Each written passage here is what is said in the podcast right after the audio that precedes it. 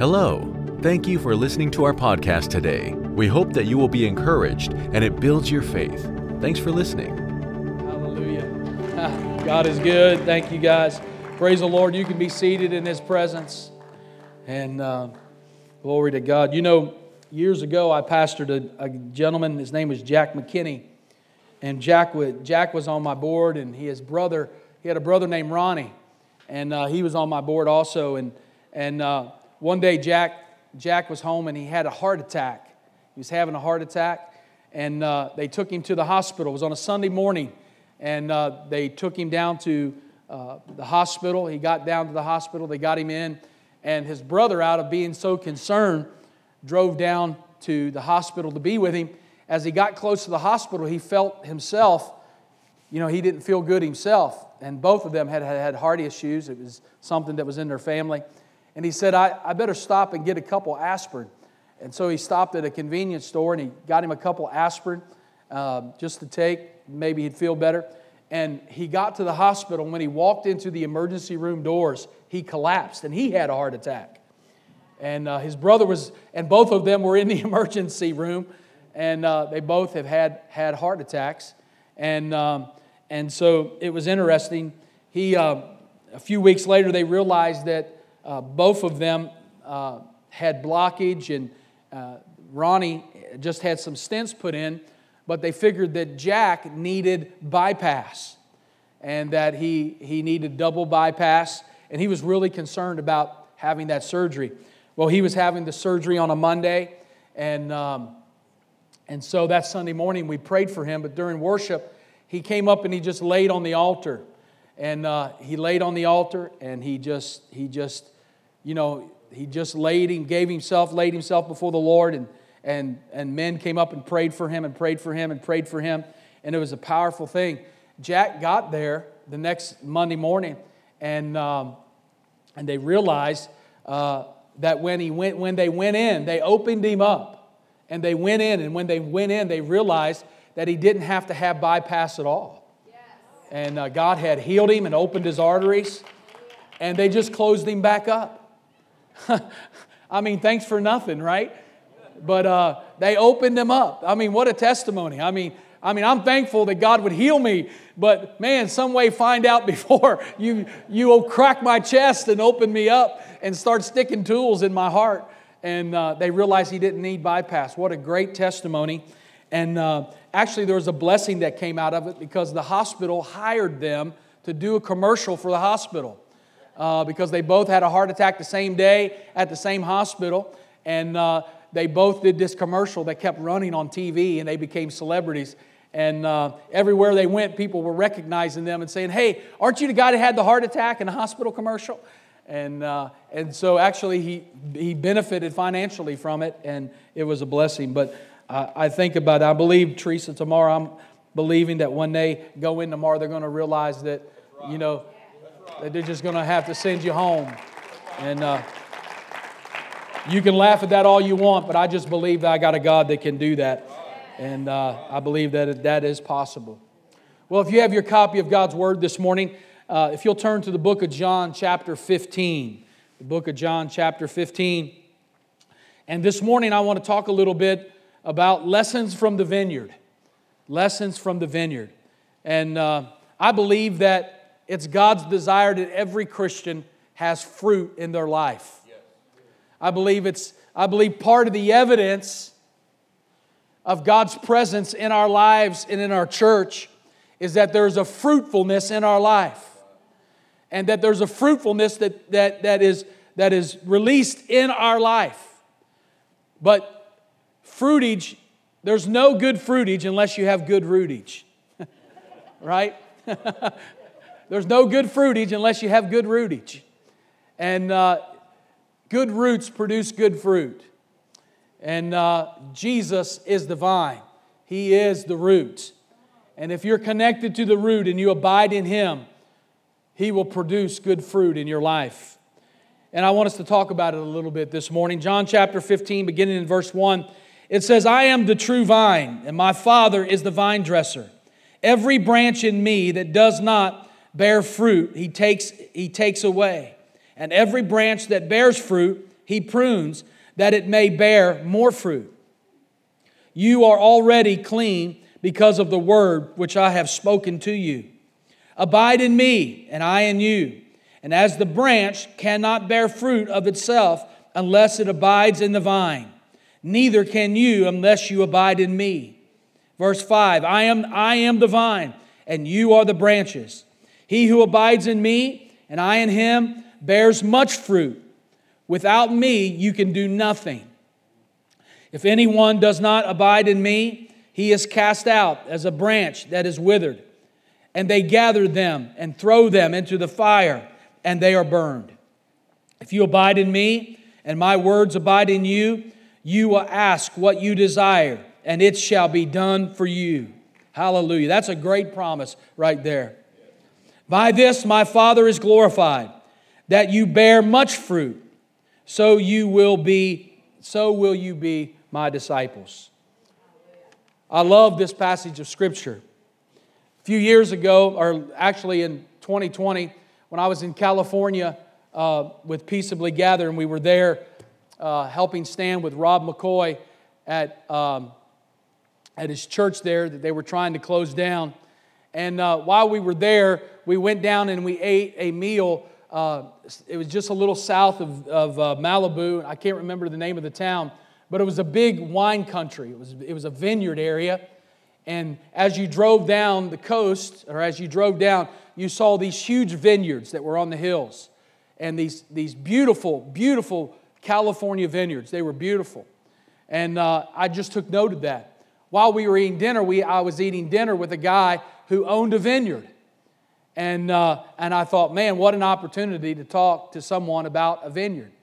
And uh, he owned a vineyard, and, uh, and he was a born again Christian. And uh, I told him, I said, owning a vineyard, I said, do scriptures like John 15 come out at you and come alive? He said, You have no idea how much that those passages of Scripture come alive in me. And I'm going to share a little bit of, a couple of things that he told me that I thought was extremely fascinating about uh, a vineyard. And of course, of course, uh, one of Jesus' last teachings and words to his disciples uh, was here in John 15. This is Jesus' last message. This is his last sermon. And uh, you would think that Jesus' last message would be something uh, that would be much different, uh, but he speaks to them in a vineyard. And his last message uh, that he speaks to them is a message, is a lesson in a vineyard. And uh, because by dusk of the next day, he would be, he would be stretched out on a cross. Now, the scene of this passage is interesting. The scene, the scene is, begins in the upper room. Jesus is eating with his disciples, and uh, they are reclining and eating, and uh, they're face to face. All their faces are on G- Jesus. There's this aroma of bread in the air and lamb, and it's the night before Passover. It's the night before they're celebrating their deliverance that God had brought them out of Egypt and brought them out of slavery. And it was, uh, the city was buzzing with people. There were rumors about the Messiah. And these men around the table knew something that every that the crowd outside around them didn't know, and that was the Messiah was already here. He was already there. They had walked with him for 3 years. And there was no doubt in their mind that he was the son of God. That he was the son of God. Matter of fact, more than one prophet had prophesied that just such a day the Messiah would arrive and deliver Israel from her oppression forever. And so the city was buzzing, and uh, they were sure how all of this was going to unfold, the disciples. They were sure how this all was going. So, so sure that they spent most of their journey from Galilee to Jerusalem discussing who would be the greatest in the kingdom and what, of what each of their positions of honor would be in the kingdom. That's how sure they were that Jesus was the Messiah and that he was the coming king.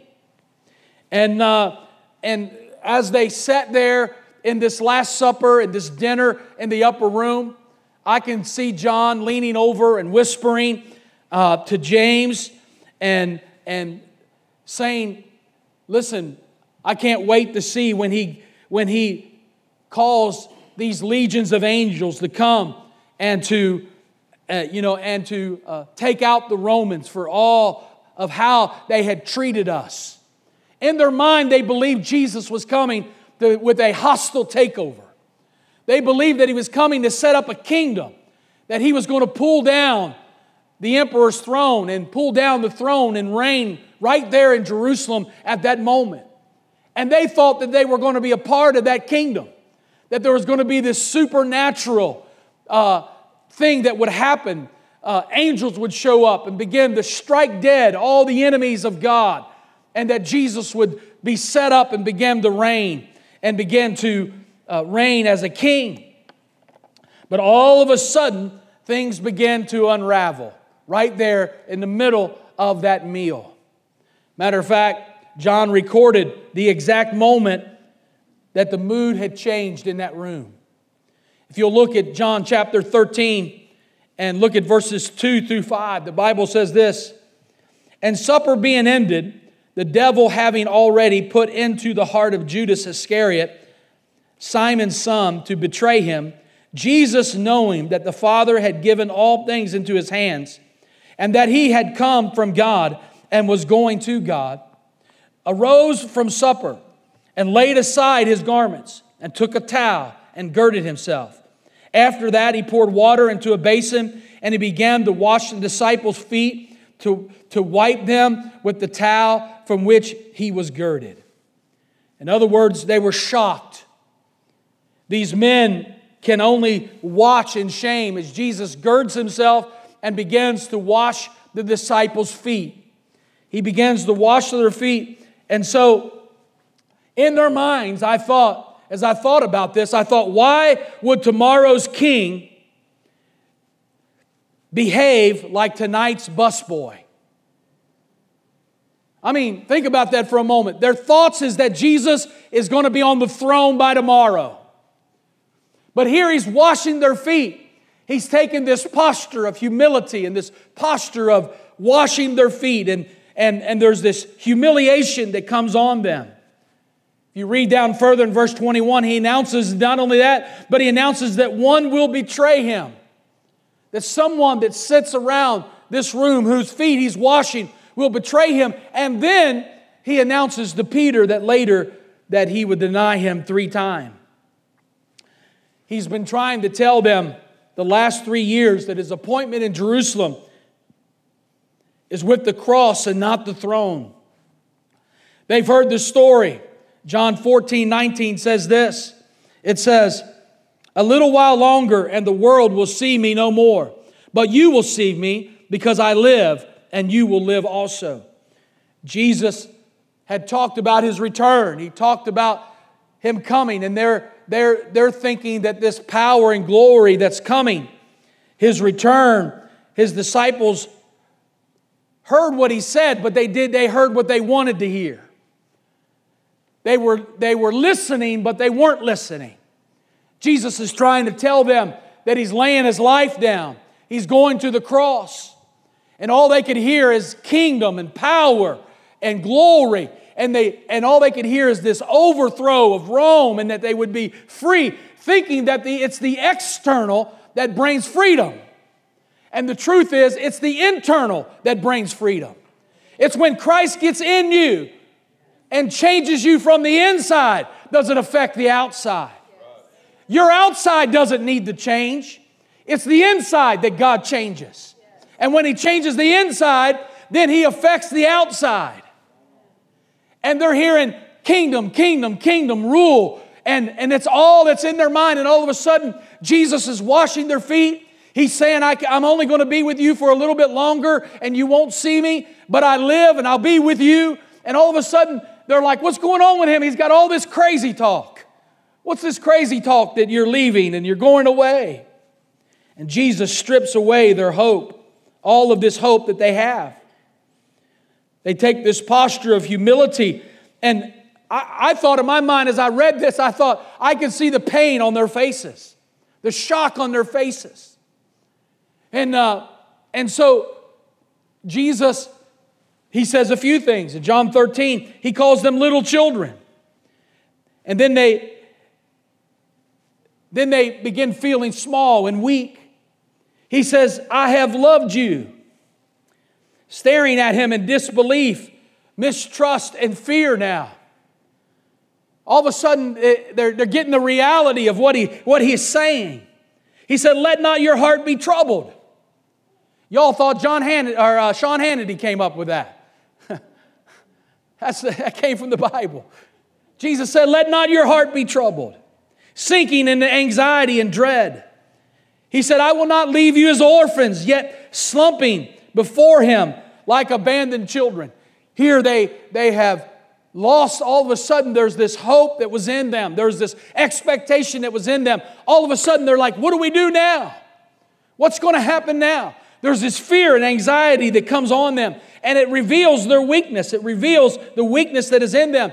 And so there's this awkward silence in the room as they finish the meal, as Jesus has washed their feet. And then in chapter 14, and at the end of chapter 14 and verse 31, it says, But now the world may know that I love the Father. And as the Father gave me commandment, so I so I do. Jesus said, Now it's time for me to do what the Father had commanded me to do. And then he gives this instruction and he says, Arise and let us go from here. Jesus tells his disciples to get up. He said, We're leaving. Let's walk out of here. Let's go. Let's leave. Let's go. Let's go from here. And this is interesting. Stay with me for a moment because I've got to give you this background in order for you to get what I'm saying this morning. Jesus gets the disciples out of the upper room and they leave the upper room. They go down the stairs and they, they, they leave, and uh, some of them have lanterns and some of them have torches. And uh, their lamps are burning. These 11 are walking, and I, you could almost hear the deafness of the quietness of these disciples after they have just heard what Jesus had just said. And all of a sudden, this reality of where is he taking us? And you can almost hear the footsteps as they walk silently. Not a word is being said.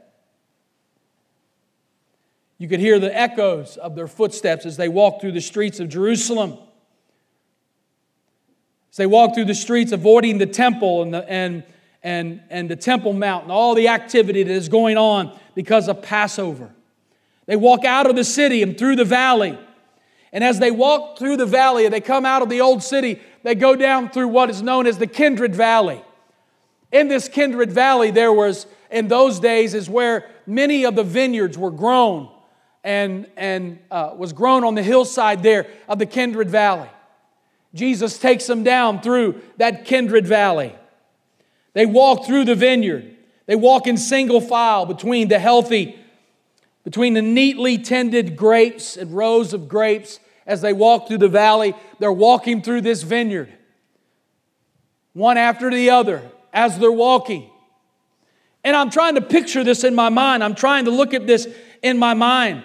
And, uh, and you know, grapes have a, grapes have a strong aroma in the spring when it comes close to the harvest. They, they have a strong aroma. And in this time of the year, there would have been this huge aroma of fruit, of the fruitiness, the sweetness of those grapes that they would have smelled as they walked through that vineyard.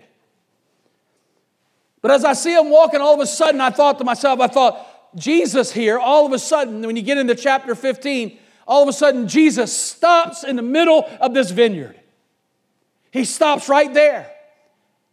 Actually, they're headed to Gethsemane. And it's in Gethsemane up on that hill where he's going to be betrayed. As they walk through there, and uh, Jesus suddenly stops and he starts teaching. He starts preaching, he starts sharing. This will be the last message that Jesus gives his disciples. This is the last instruction that he gives them. I thought it must be pretty important if Jesus, And this is what he says in verse 1 of chapter 15 I am the vine, I am the true vine, and my Father is the vine dresser. Here he reveals um, to them, he's going to reveal to them what their destiny is. What is the purpose of why he called them, why he called them together, why he put them together? What is the purpose of their life? He's going to reveal to them a, a destiny to them. He says, I am the true vine. In other words, I am the root. My father is the vine dresser. He's the one who cares for his price vineyard. Jesus is the root, Jesus is the vine. He says, My father is the vine dresser. He's the one that cares for the vineyard. He's the one that takes care of the vineyard, cares for the vineyard. This is not what the disciples expected. This is not what they thought. Something Jesus didn't. So Jesus reaches down, and really, what I believe he did was he reached down and he pulled up one of those roots or one of those, one of those vines. He put it in his hand and he used it as an object lesson to them. They're in the middle of the vineyard. He's on his way to the Gethsemane. He stops to give them an object lesson, to share one last message for them before his arrest in Gethsemane. This is my picture spiritually of Christians.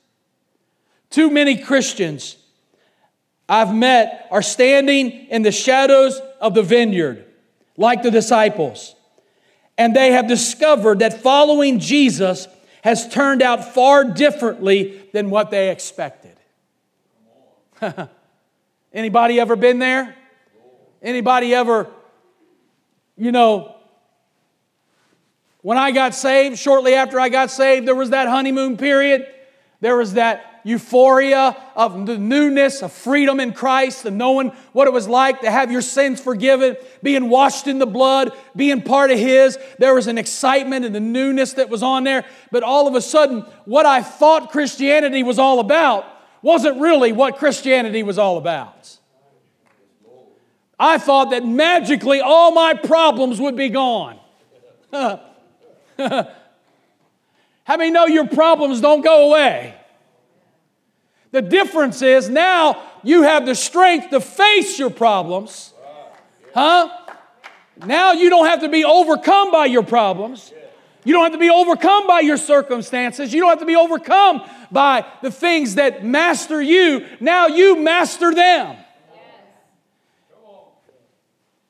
And I just thought, Gene, all my problems would go away and I didn't have to face anything, that Jesus would just do it all.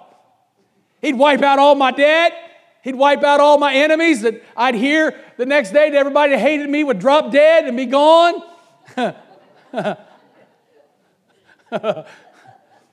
I know what y'all thinking. But that's not what happens. How many know it gets real when you get saved? All of a sudden now there's this level of responsibility that you carry. Because now you don't have to do it on your own. Now you have somebody that walks with you, right? Like the old hymn says, He walks with me, He talks with me. Y'all, y'all still know those hymns? y'all remember them? But now you've got somebody on the inside of you that's bigger than your problems and bigger than your circumstances and bigger than anything that you can face. And He will work all things to good. Right?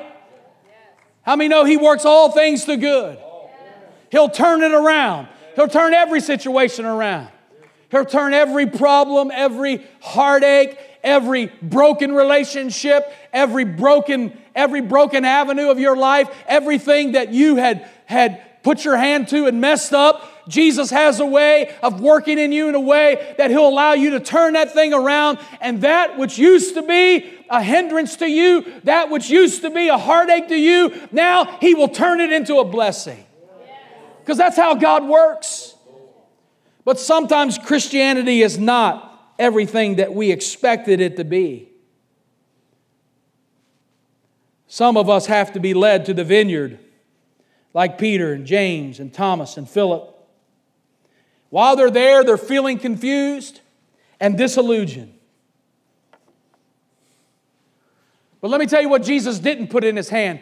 He picked up, he picked up that vine as an illustration, but let me tell you what he didn't put in his hand. He didn't put money in his hand. He didn't put a map or a military or angelic uh, invasion of Jerusalem. He didn't lay out this battle plan that angels were going to show up and, and, and this military plan that he would be sitting on Caesar's throne by the end of the day. Jesus was just thinking of grapes, holding the branch of a natural grapevine. And he begins to Maybe the reason for spiritual crisis is you've not heard his words in the vineyard. Maybe we're struggling spiritually because we've not heard really what he really teaches here in the vineyard. When I look back at my early Christian life, I realize I struggled against God. I, I look back and see that, that I was still thinking about a God who would help me win on my terms. How many know God doesn't work for us on our terms? They're always on His terms. I now understand what God wants from me. What God wants from me and what God wants from you is He wants a fruitful harvest for Him. Jesus wants to put back, pull back the curtains of heaven for you, just as He did for His disciples. These men were weak and didn't know it. And it's funny, they were weak, but he didn't lead them to boot camp to get them stronger, to take care of their insecurities and their weaknesses. He didn't lead them to boot camp. He didn't take them to some prestige college of the day, like an Oxford. He led them to a vineyard. The whole city was celebrating inside the city walls, but the best meeting was about ready to get underway and it was taking place in a vineyard. Jesus loves to convey the deepest truths with simple earthly examples. In his last message before his death, he wanted you and me to comprehend uh, with our whole being that he had left us with he had left this planet for and, and for us a compelling reason and it was everything to do it had everything to do with fruit. Jesus was about ready to reveal this message. He's standing in the vineyard outside the city, away from the festivities. They have been shocked by the events that has just taken place. And Jesus holding the branch of a mature grapevine Verse 5 says, I am the vine and you are the branches. He who abides in me and I in him bears much fruit. For without me you can do nothing, Jesus says. In verse 8, by this my Father is glorified, that you bear much fruit, so you will be my disciples. All of a sudden, Jesus starts to give this object lesson about fruit and about fruitfulness. He said in verse 2 Every branch in me that does not bear fruit, he takes away, and every branch that bears fruit, he prunes, that it may bear more fruit. He starts talking about fruit. Jesus loved to convey the deepest truths with simple earthly examples. In this last message before his death, he wanted you and me to be compelled with believing the fact that he left us on this planet. A simple lesson about fruit and about root, how to be rooted so that we could have fruitage in our life. I'm telling you, this is powerful. Inside the metaphor of the vineyard, Jesus introduces a picture that's helping us understand the role of bearing fruit for God. He's going to start talking to them about bearing fruit for Him. Their main objective is bearing fruit for God by bearing fruit for God. He said in this scripture that bearing fruit for Him brings glory to God. that our bearing of fruit glorifies God. It brings attention to Him and His name and who He is. Jesus said this He said, first of all, He describes in verse 1, He says, I am the true vine, I am the vine. And uh, the vine is not what we think. Sometimes we think of a vine of this stringy thing that rolls along the ground or a lattice, and we think that's the vine. The vine is actually, the vine is actually the root. It's the trunk. It's the trunk of the plant that grows out of the ground. Most vineyard keepers keep the vine at waist length. They say they grow, uh, my friend was telling me that they elevate the grapes and they elevate the vine. They let the trunk of the, of the vine grow up to 36 inches or 42 inches up off the ground. I think we have a couple pictures of, of those trunks of those vines just so that you have an idea. That right there is the root, that's the trunk, that's the vine. That's what is called the vine. Those up above are the branches, and you see the branches are the one that bear fruit. But he says, I am the vine. In other words, he's the trunk, he's the root. There's another picture down here below is the root. You see the branches that break off in different ways, and out of those branches break off the fruit. But the branches have to be abiding and tied into the root, has to be into the, the trunk. He said, My father is the vine dresser, the vine dresser, the keeper of the vineyard, the owner, the person hired to tend it, the vine dresser. The job is simply to coax from his plant the most pounds of grapes possible. Healthy and properly tended vineyard means more fruit. He says that God is the vine dresser. God is the one that walks through and tends to each of those branches. And he says the vine dresser is responsible for making sure that there is fruitfulness that comes out of each one of those branches. That he is to attend to each one of those branches. And we know the root is good. How many know the root is good? How many know Jesus is good? He is the root. And then it says, You and I are the branches. The branches focus of the vine dresser's efforts because they produce the fruit. Branches tied to trestles pop up with sticks to let the air circulate to provide maximum amount of sunshine, full access for tending the vine dresser cultivates each branch so that it will bear as much fruit as possible. And the reason for letting those branches grow up like that, so they're up off the ground for this reason, so that they can have maximum sun, sun, sunlight and maximum air, so that they can breathe, that they're easily attended to by the vine dresser. He can walk through and tend to whatever branch he needs to tend to so that it produces the best fruit that it can possibly produce. For the vineyard to really produce, the branches have to, have to respond to the attention of the vine dresser. As we will see, all branches don't respond alike. Every branch in the vineyard is unique. Harvest time comes and each produce a different size crop. In other words, each branch on the vine or on the root, each branch doesn't always respond to the work of the vine dresser the same way. Each branch does not respond correctly. We, as believers, sometimes we don't respond correctly when God tries to address areas of our life. Many of us do, and when we do, we produce the right fruit.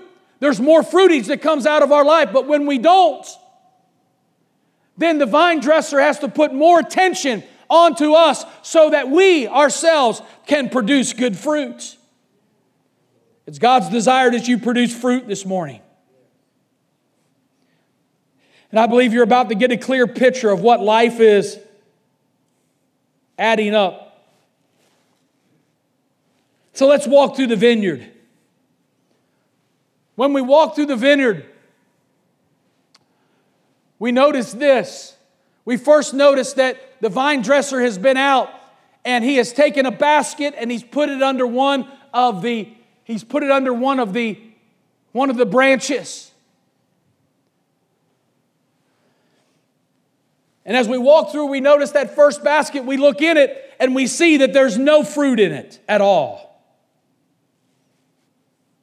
There is no fruit.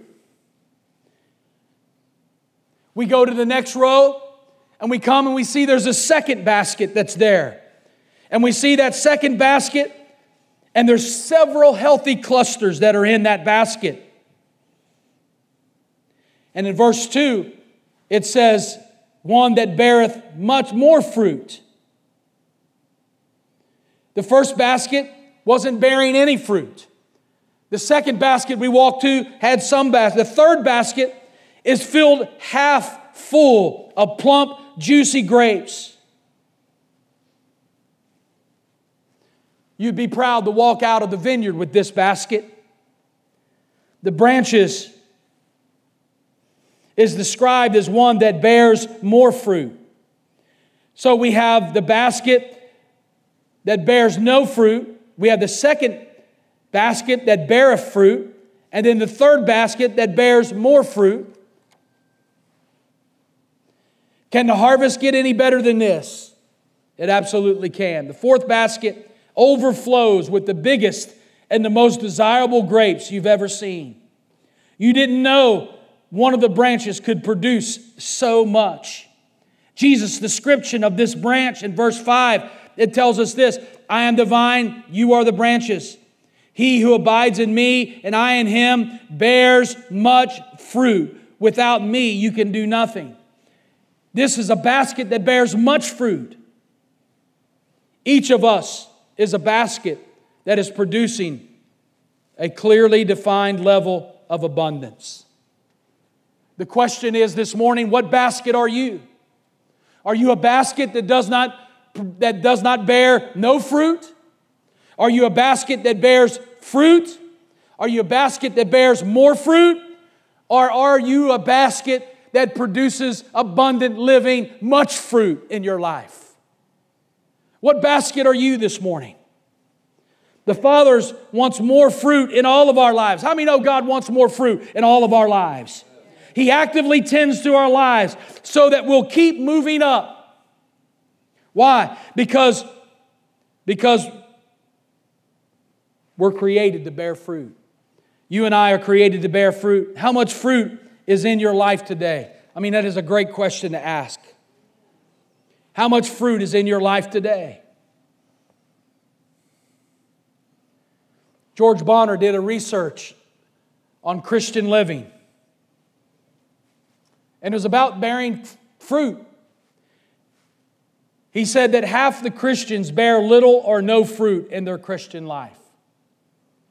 He said our research and study, study yielded that one third bear some fruit and only 5% of all Christians have ever personally led somebody to the Lord and has bared a lot of fruit.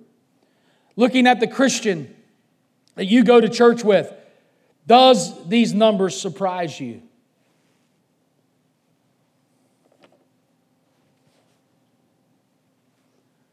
The question this morning is can you grasp the teaching from the vineyard? Bearing fruit is not some unique phenomenon. It is, it is you are created to bear fruit. It is the destiny of every believer to bear fruit.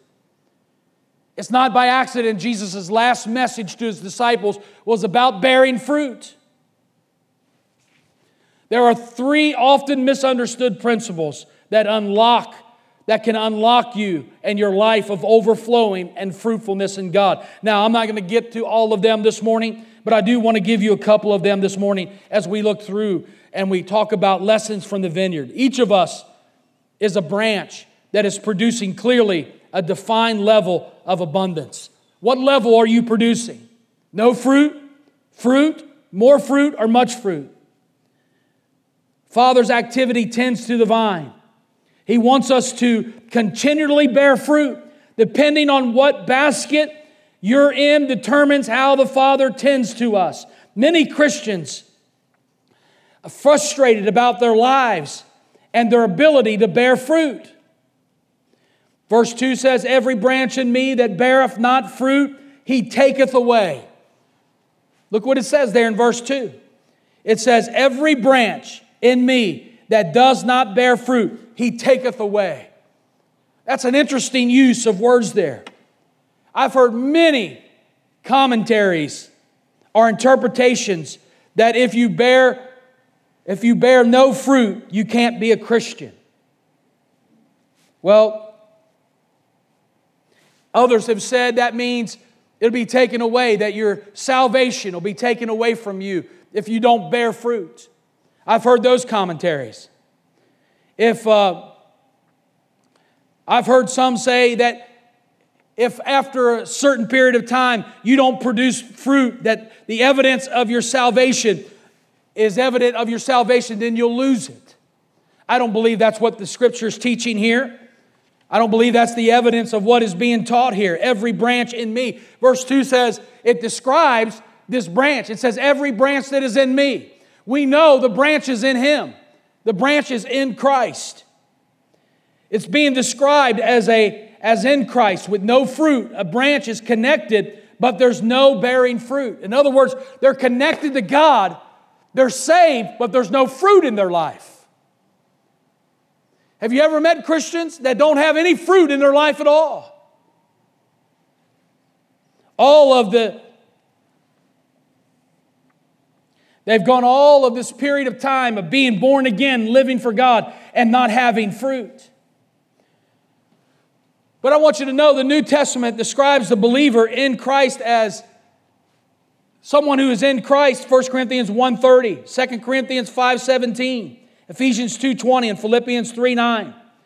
I think by those scriptures we can safely say that it's possible to be in Christ, yet be like that branch that produces no fruit for a time or for a season. Salvation is never based on fruit or works. How many know our salvation is not based on works? For it's by grace you have been saved through faith, not of yourself, for it is the gift of God, not of works, lest anyone should boast. Verse 3 says, Jesus here says, You are clean. There's no question, there's a connection to the vine. But he uses this word taketh away. He does not bear fruit, he taketh away. In the Greek, it means airo, it means to take up, or it means to lift up, to raise. It means to raise up or to take up.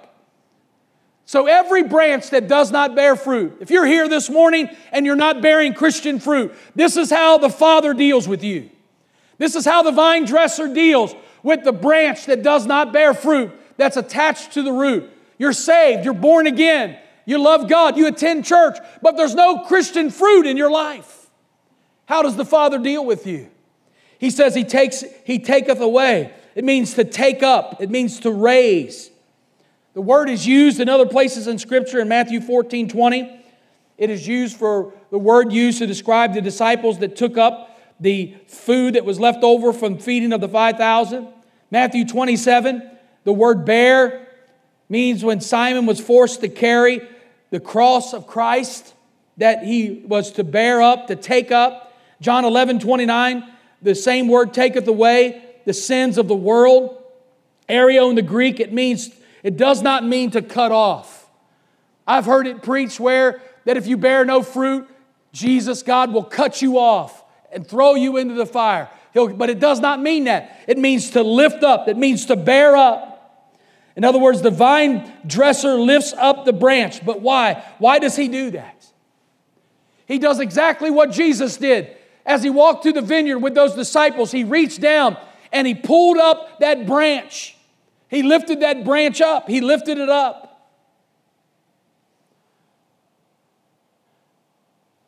This man in California was telling me that when he walks through his vineyard, sometimes new branches have a tendency to grow towards the ground. That they have a tendency to go towards the ground, and he has to he has to watch them, he has to bear them up, he has to lift them up so that they don't get into the dirt. The vine dresser spends walking through the vineyard. He said he spent many hours walking through the vineyard looking for these new branches and to keep them from going into the ground. When he finds them, he has to lift them up. He has to, he has to uh, you know, pull them up off out and get them away from the dirt. New branches have that tendency to trail down and to grow alone on the ground, but they don't bear fruit down there. Their leaves get coated with dust and mildew, and when it rains, they get muddy. And what happens when there's mildew and there's dust on the, on the leaves of the branches or on the branches, what happens is the branch becomes sick and it doesn't produce fruit. It becomes useless. What does the vine dresser do? He doesn't cut it off or throw it away. The branch is more valuable than that. He goes through the vineyard with a bucket of water or a hose and he begins looking for these branches and he lifts them up and he washes them off. To take away means to lift up, and they would, uh, in Jesus' day, I'm sure they walked through and lifted those branches up that were down into the dirt, that got dusty, that had mildew on them, and they washed them off. They washed the earth off of them, they washed the dirt off of them, and they cleansed them, and then they prop them up and lift them up so that the air and the sunshine can get to them again. Wrap them around the trellis. And when we, listen, it's just like us. We don't bear very much fruit when we fall into the dirt. When we fall into the dirt of life, we can look at the dirt and the dust of the earth as sin. When sin gets in our life, when sin gets on our branches, when we get in the mud and there's mildew of life that is on us, we don't produce good fruit. When we allow sin to creep in and be a part of our lives, and what we need is, is we need the vine dresser, God Himself, to come by and lift us up and wash us again with the washing of the water of the Word of God. To cleanse us and wash us again so that we can get in the air. The air is the wind of the Holy Spirit, and the light is Jesus, the Word of God. What happens is the, our branches, our spiritual branches, get in the dirt, it gets in the ground. We're covered up with oppression. We're covered up with discouragement. We're covered up with everything that life piles on us, and there's no fruit in our life. But thank God we have a vine dresser who is God, who walks through and does not leave you there. How many are thankful that God's not going to allow you to sit and not bear fruit? He's going to reach down, and how many know He meets you where you are? Thank you, Jesus. How many are grateful God met you where you were? And he reaches down and he pulls you up and he washes you off, Joe, and he cleanses you and he washes you. And all of a sudden, he lifts you up so that the air of the wind of the Holy Spirit can blow against your life and sunshine of the Word of God can shine on you again. And all of a sudden, there's something that activates in you. And all of a sudden, now you can bear fruit again. Now you can be fruitful to the kingdom. Now you can do what God's called you to do.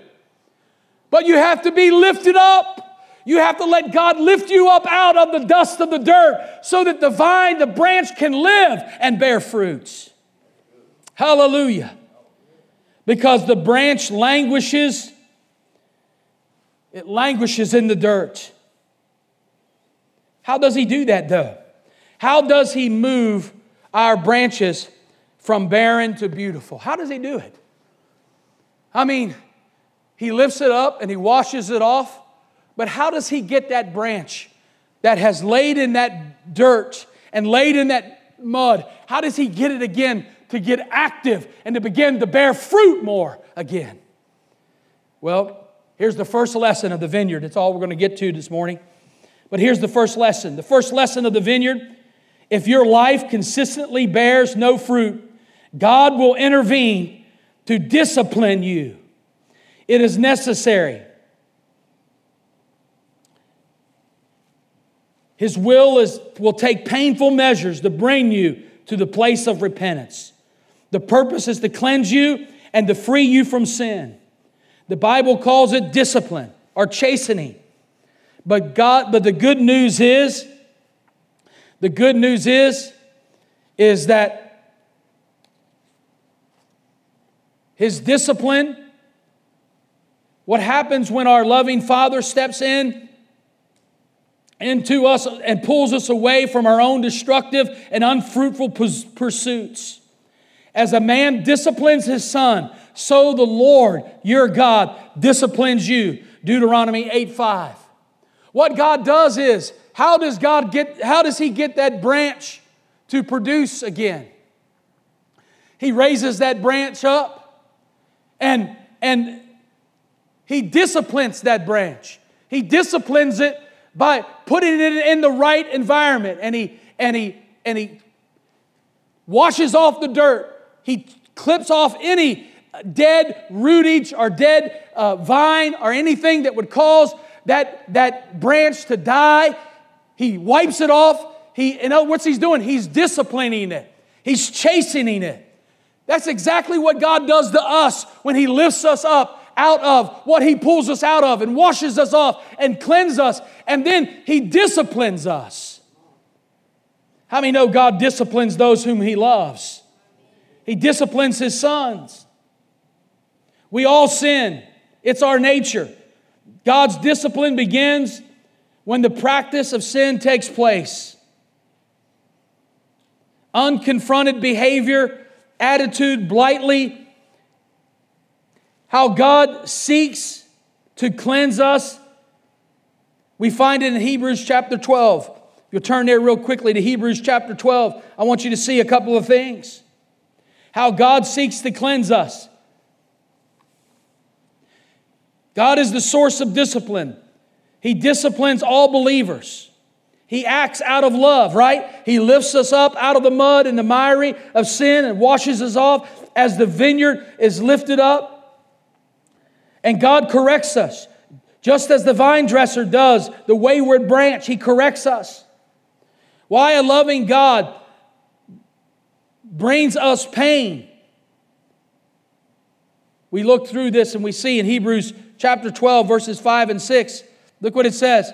And you have forgotten the exhortation which speaks to you as to sons. My son, do not despise chastening of the Lord, nor nor discouraged when you are rebuked by him. For whom the Lord loves, he chastens and scourges every son whom he receives.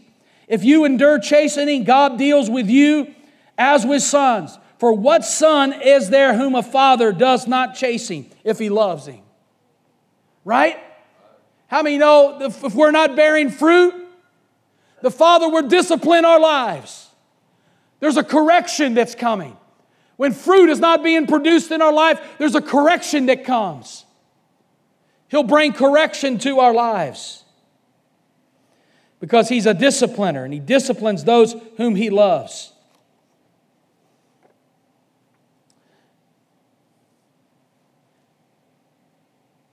As we look through this, and I'll look over my walk with God and see very clearly that the sinful behavior I used to be caught up in is no longer an issue. My thoughts, attitudes, habits that had dominated my life, but don't anymore. How does God weed out those things in our life? How does He weed out those behaviors and those attitudes that get in our life? Because they're areas, what happens is they become areas that are unfruitful. And so God has to discipline those areas. And He disciplines those areas so that those areas may be removed from our life. Those attitudes may be removed. Those behaviors may be removed. He brings discipline to our lives so that He corrects our behavior. In other words, if we're allow sin in a certain area of our life, He'll bring a discipline and correction to that area in order that we may begin to bear fruit again. I don't know about you, but God has done that many times in my life. When He begins to discipline our life, if we say yes, God moves us forward. If we say no, then the basket remains empty. I want to close with this. I want to give you real quickly three degrees of God's intervention. Number one is this. Number one, the first degree, God rebukes. Verse 5 tells us, My son, despise not the rebuke the rebuke of Him. In other words, He rebukes us. How does God rebuke us? There is a verbal warning. There's a result, the result of a poor choice meant to spare further pain. In other words, God rebukes in many ways. Here's how God rebukes God will rebuke through our conscience. When He wants to bring a discipline in our lives, He'll rebuke us through our conscience. He'll, he'll, he'll let us know in our conscience that that's not right. Two, a word from another person. Number three, He'll use Scripture to rebuke us. Number four, He'll use preaching to rebuke us. And number five, He brings the conviction of the Holy Spirit. How many are thankful for the conviction of the Holy Spirit? Let me tell you when you need to worry, when you don't feel the conviction of the Holy Spirit. Because when you don't feel the conviction of the Holy Spirit, you've gone too far. And God takes it to another level then. But thank God for the conviction of the Holy Spirit. If we harden our hearts and close our ears, we are forced our Father to intensify the correction and the second degree of discipline is chastening. In verse 6 of Hebrews chapter 12, he says, For whom the Lord loves, he chastens. Who the Lord loves, he chastens. It means to bring distress or frustration. It means to bring distress or frustration. To chasten, it means that he allows circumstances to put pressure on you, to chasten you. He allows your circumstances to get tighter so that He may get your attention. That, hey, I need to turn this over to God. I need to lean this to God. I need to take this to the altar. I need to take this to the cross. He chastens. It comes by, He chastens us because it, sometimes it comes through the criticalness of other Christians. The word will feel like dead weight when it's spoken to us. He'll begin searching in our lives and begin to wash the dirty leaves of our lives. Number three, he scourges us. Verse six, and scourges every son whom he receives. The word scourge means to whip or to inflict punishment. Same word is used when the Romans did this to Jesus. One translation causes inflicting pain. The word says to scourge every son who sins. Those who live in open sin disregard what is right. Scourge is to get our attention. He takes a long term sin very, very seriously.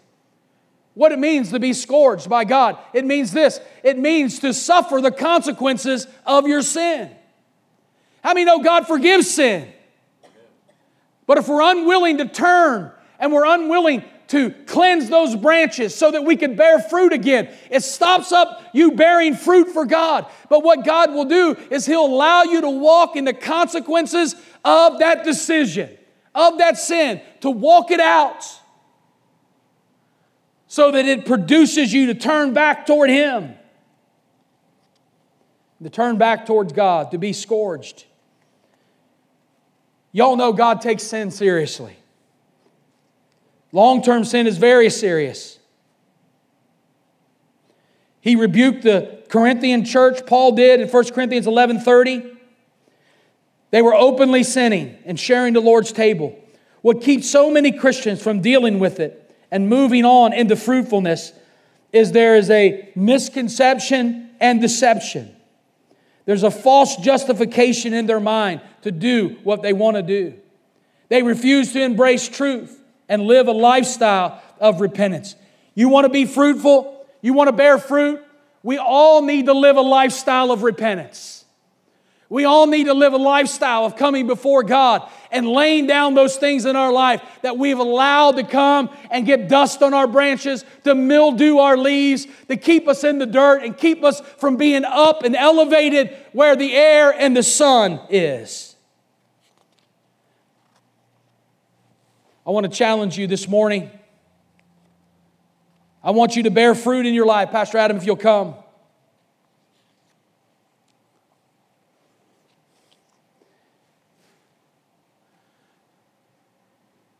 Stand with me if you would this morning. Maybe you're here this morning and you need a lifting up.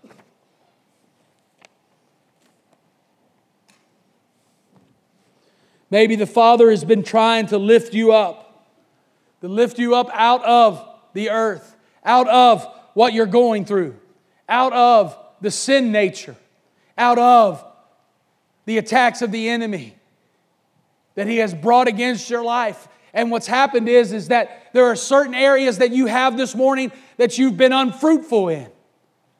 It may be in your finances. It may be in the area of, uh, of your relationships. It may be in the area of, of just your walk with God that you've struggled. And there's no fruit that's being borne out of these areas. It says, the, He that beareth no fruit, he taketh away, he lifteth up. Jesus is giving them an object lesson right there in the middle of that vineyard. He's saying, Listen, if you want to be fruitful after I'm gone, you cannot let your branches begin to grow into the dirt, into the mildew of life.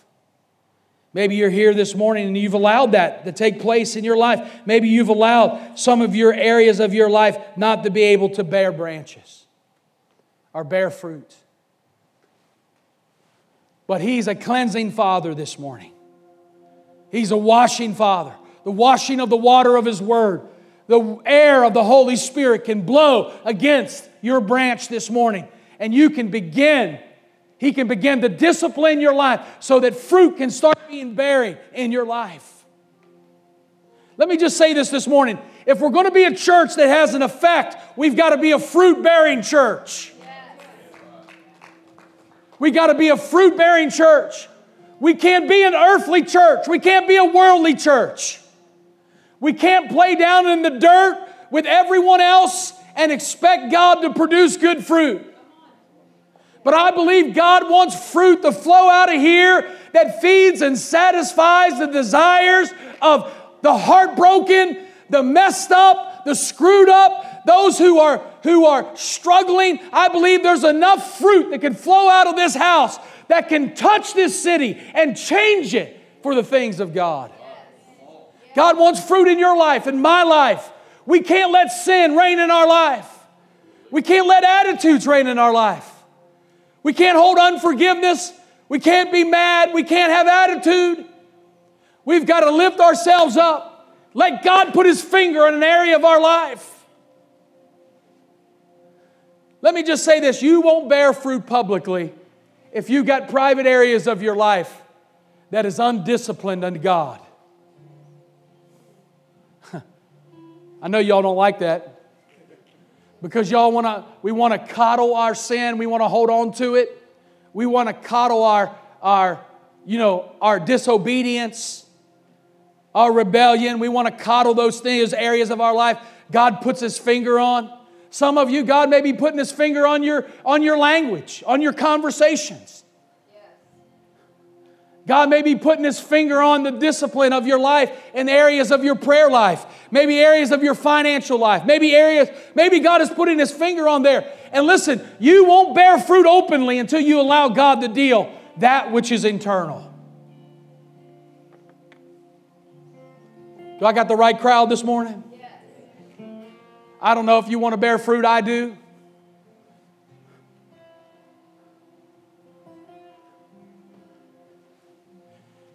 This is what that vineyard owner told me. He said, You know, when I have to restore, he called, they called it restoring branches. He said, When I have to restore vineyard branches, he said, I spend that time restoring them, paying a lot of attention to them. I'm constantly looking after him. He said, Listen, he said, once you restore a branch that has not bear fruit for so long, he said, What will happen is if that branch will respond correctly, he said, that branch will produce double of what is ex- ever expected of it. It'll be the most fruit bearing branch of the whole of the whole bunch. Because there's something in the response of the branch. When the branch responds to the vine dresser, something activates fruit in it that it's able to produce more than it ever expected that it would be able to. Glory. Hallelujah. Glory. So, this ain't an embarrassing thing. This is a thing where God comes and puts his finger on our lives and we respond correctly, and all of a sudden we're doing things we never thought God would allow us to do because we've responded correctly to the vine dresser. Maybe it's loving people that are difficult to love. we don't have any of those issues, right? Maybe it's unforgiveness. I'm not sure what it is this morning. But I want to give you an opportunity this morning to respond this morning. Maybe you feel like, Lord, I'm not bearing the kind of fruit that I wish that I should bear. I want you to examine me this morning. Examine my heart.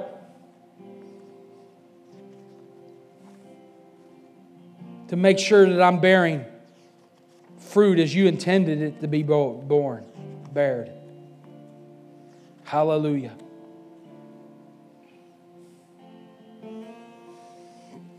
First lesson of the vineyard when you're not bearing fruit, the vine dresser is going to intervene. He wants to intervene this morning.